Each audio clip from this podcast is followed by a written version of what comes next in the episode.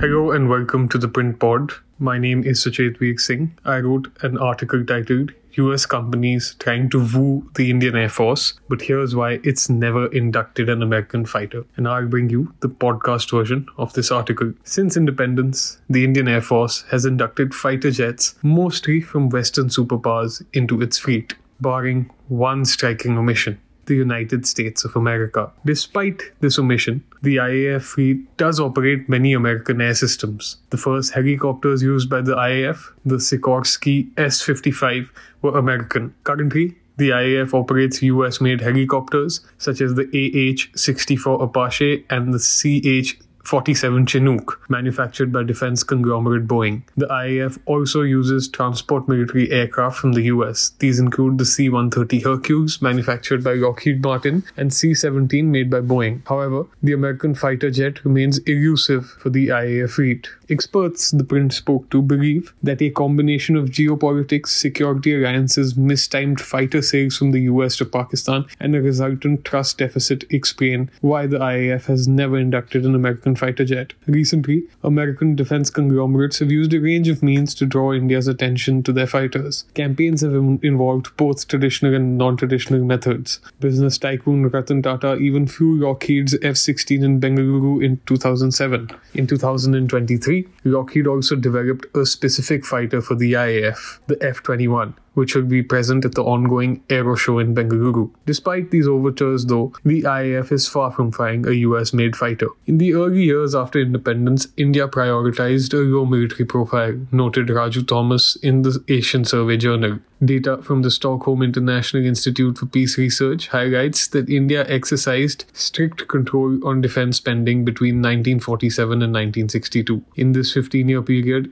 India spent an average of no more than 2% of its GDP on defense. However, within this limited defense spending, in 1948, the IAF procured 100 British made Tempest and Spitfire aircraft. In the same year, it also took delivery of an unspecified number of de Havilland Vampire fighters from the United Kingdom. In 1953, 71 Dassault manufactured MD 450 Ouragan fighter bombers were also procured from France. In 1957, another British manufactured bomber, the Canberra, was acquired by the IAF. Essentially, in the first decade post independence, the IAF acquired fighters from Britain and France, but not from the US. After 1947, India was still dependent on British weaponry and aircraft as they inherited military structures from the colonial era, aviation expert Angad Singh told the print. Significantly, given the breakout of war with Pakistan, India had to arm itself at a rapid pace post 1947. Familiarity was prioritized, and India decided to purchase these fighters over others in this early post independence period, Singh added. Essentially, the lineages of empire and a lack of trust prevented American fighter acquisitions in this era, Indian aviation historian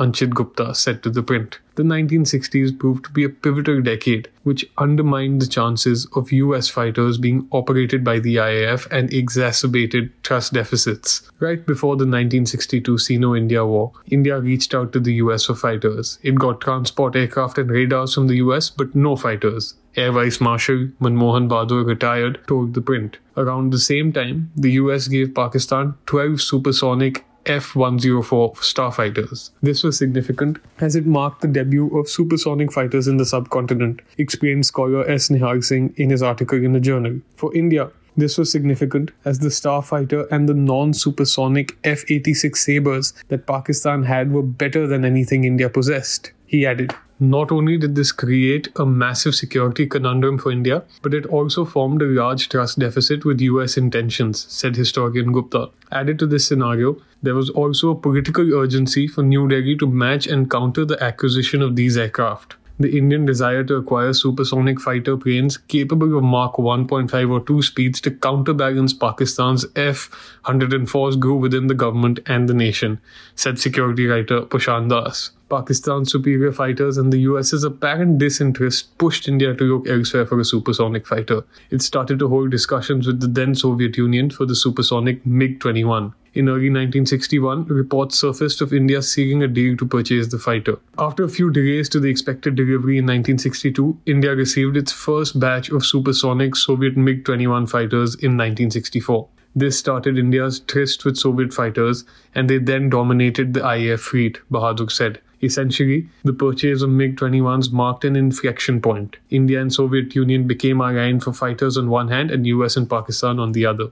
The geopolitics of the era also unfolded in such a manner that Pakistan got better access to America. Islamabad joined two American led security alliances the Southeast Asia Treaty Organization and the Central Treaty Organization. As a consequence, they were more likely to get access to fighters and technology from America, Bahadur said. However, India's continued business for Soviet fighters was linked to the incentives inherent to the deals. This included the transfer of technology to allow licensed production of fighter parts in India, easier payment mechanisms, currency swaps, and maintenance and repair agreements. Due to India's fledgling economy in the 1960s and lack of industrialization, a fiscally prudent deal for fighters was essential. Essentially, the Soviets offered India the best deal in economic terms for the MiG 21s, aviation expert Angad Singh said. Added to the deal was the licensed production agreement that enabled India to produce the MiG 21 FL in Nasik. This was essential for our economy at the time, he added. As a result of the deal with the Soviets in the 60s, India inducted 874 MiG 21s in total, out of which 657 were manufactured in India by Hindustan Aeronautics Limited. In the consequent decades,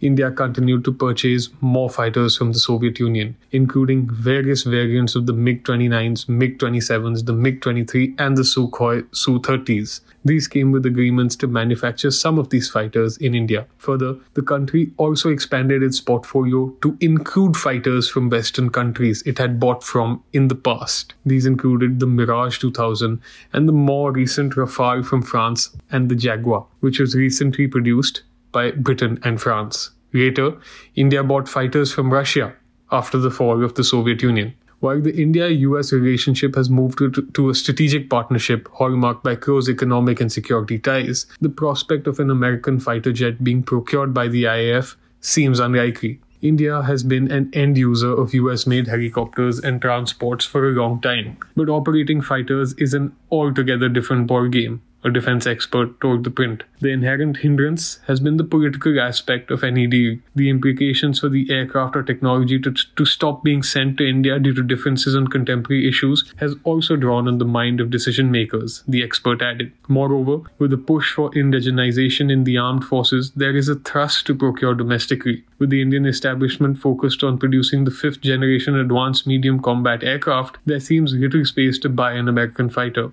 the main opportunity presents itself through the IAF's multi role fighter aircraft deal. However, that has been in a limbo since it was first announced almost two decades ago. I only see India buying a fighter from the US if a state of the art modern fighter such as the F 35 is offered. That would entail a paradigm shift in India's air power and require New Delhi to look at the offer seriously, said Singh.